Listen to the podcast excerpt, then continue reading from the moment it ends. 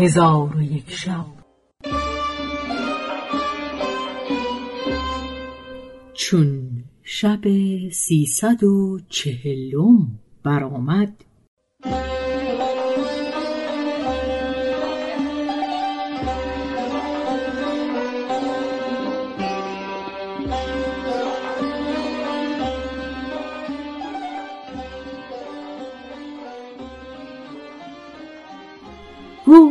ای ملک جوانبخت. آن مرد بینوا از دیدن این حالت به حراس اندر شد و از مشاهده خدم و حشم مدهوش گردید. آنگاه پستر رفت در مکانی دورتر از مردم تنها بنشست و به حیرت به این سوی و آن سوی نظاره می کرد که ناگاه مردی در آمد و چهار سگ شکاری با خود بیاورد که بر آن سگها گونه گونه حریر و دیبا پوشانده بودند و توخهای زرین و سلسله های سیمین در گردن داشتند. پس آن سگها را هر یکی به جایی جداگانه بست و خود برفت. پس از زمانی از برای هر یک از سگان ظرفهای زرین پر از تعام لذیذ بیاورد و ظرفها در پیش سگان جدا جدا بگذاشت و خود از پی کار خیش برفت.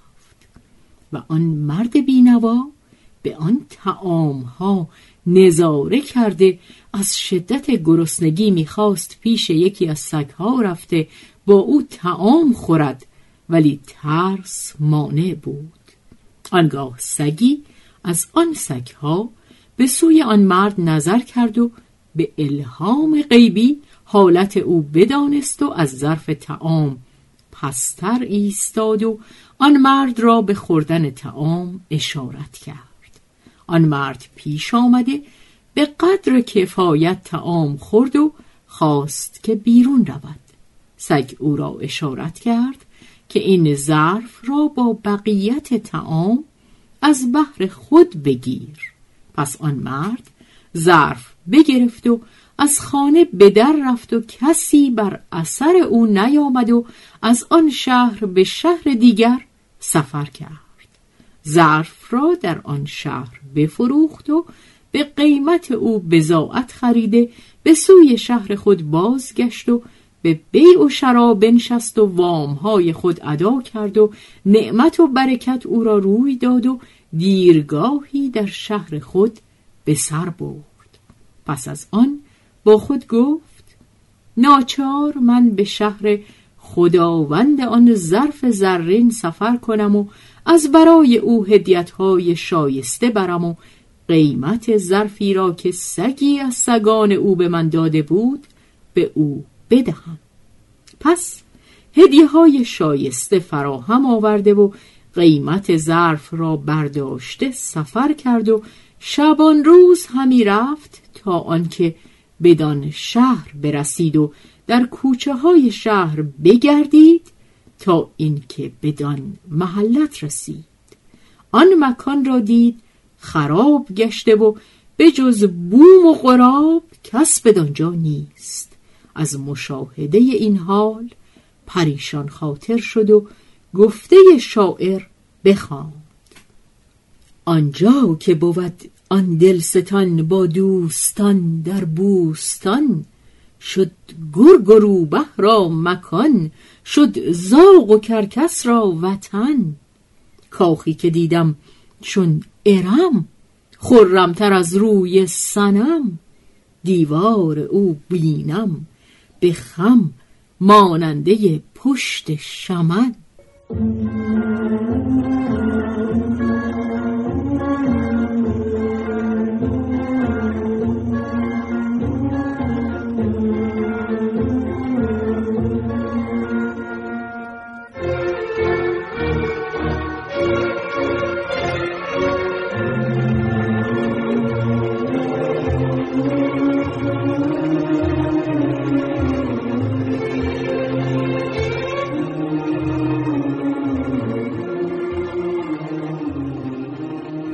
چون آن مرد آن حالت بدید با حزن و اندوه یار گشته به حسرت و افسوس ایستاده بود که مرد مسکینی را بدید و از دیدن او به اندامش لرزه افتاد و بر حالت او دلش بسوخت.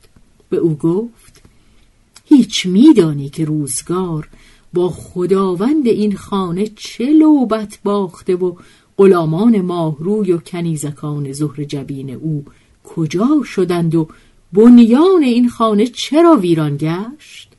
آن مرد مسکین گفت خداوند این خانه من مسکینم که حوادث روزگار مرا به این روز انداخته ولکن سخن پیغمبر علیه السلام عبرت گیرندگان را موعظتی است بلیغ که آن جناب فرموده خدا را فرض است که در این روزگار هیچ کس را بلند نکند مگر اینکه او را پست گرداند.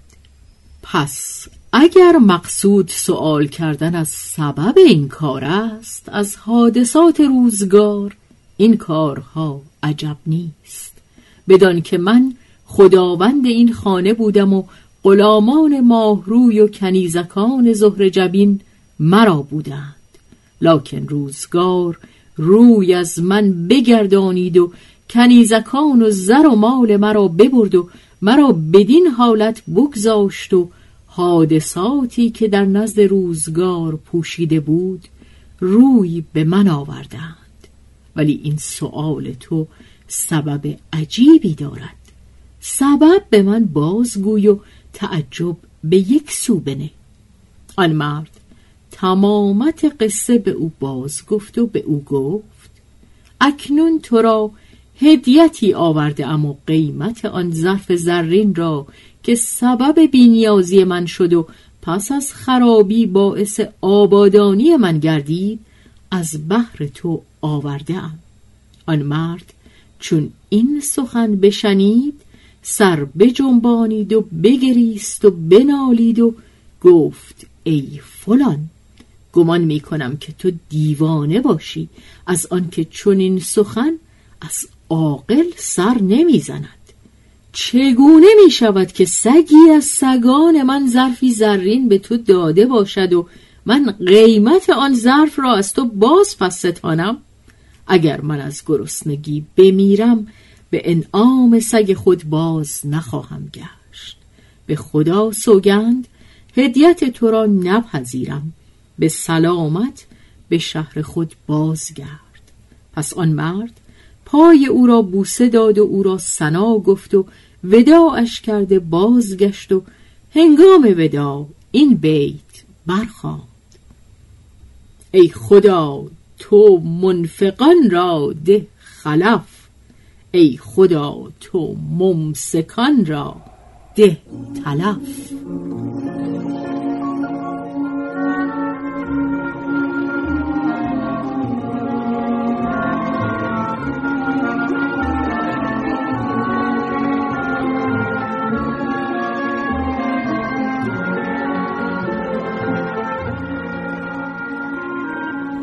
حکایت ایار جوانمرد.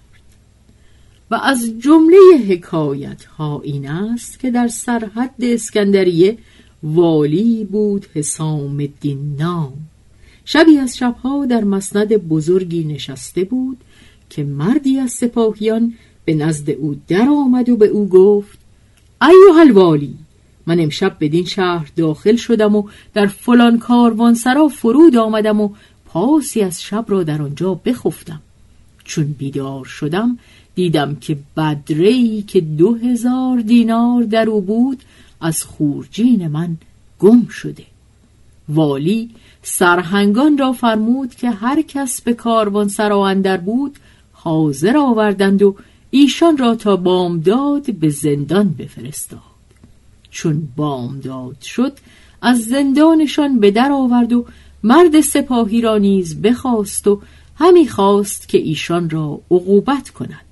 ناگاه مردی صفها شکافته پیش آمد و در پیش والی به ایستاد.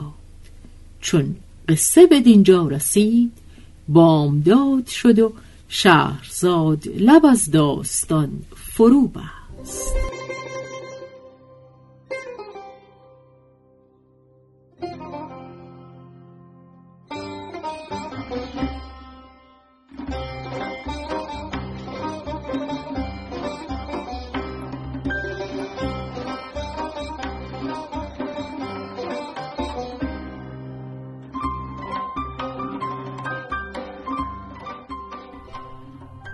به روایت شهرزاد فتوهی تنظیم از مجتبا میرسمیعی.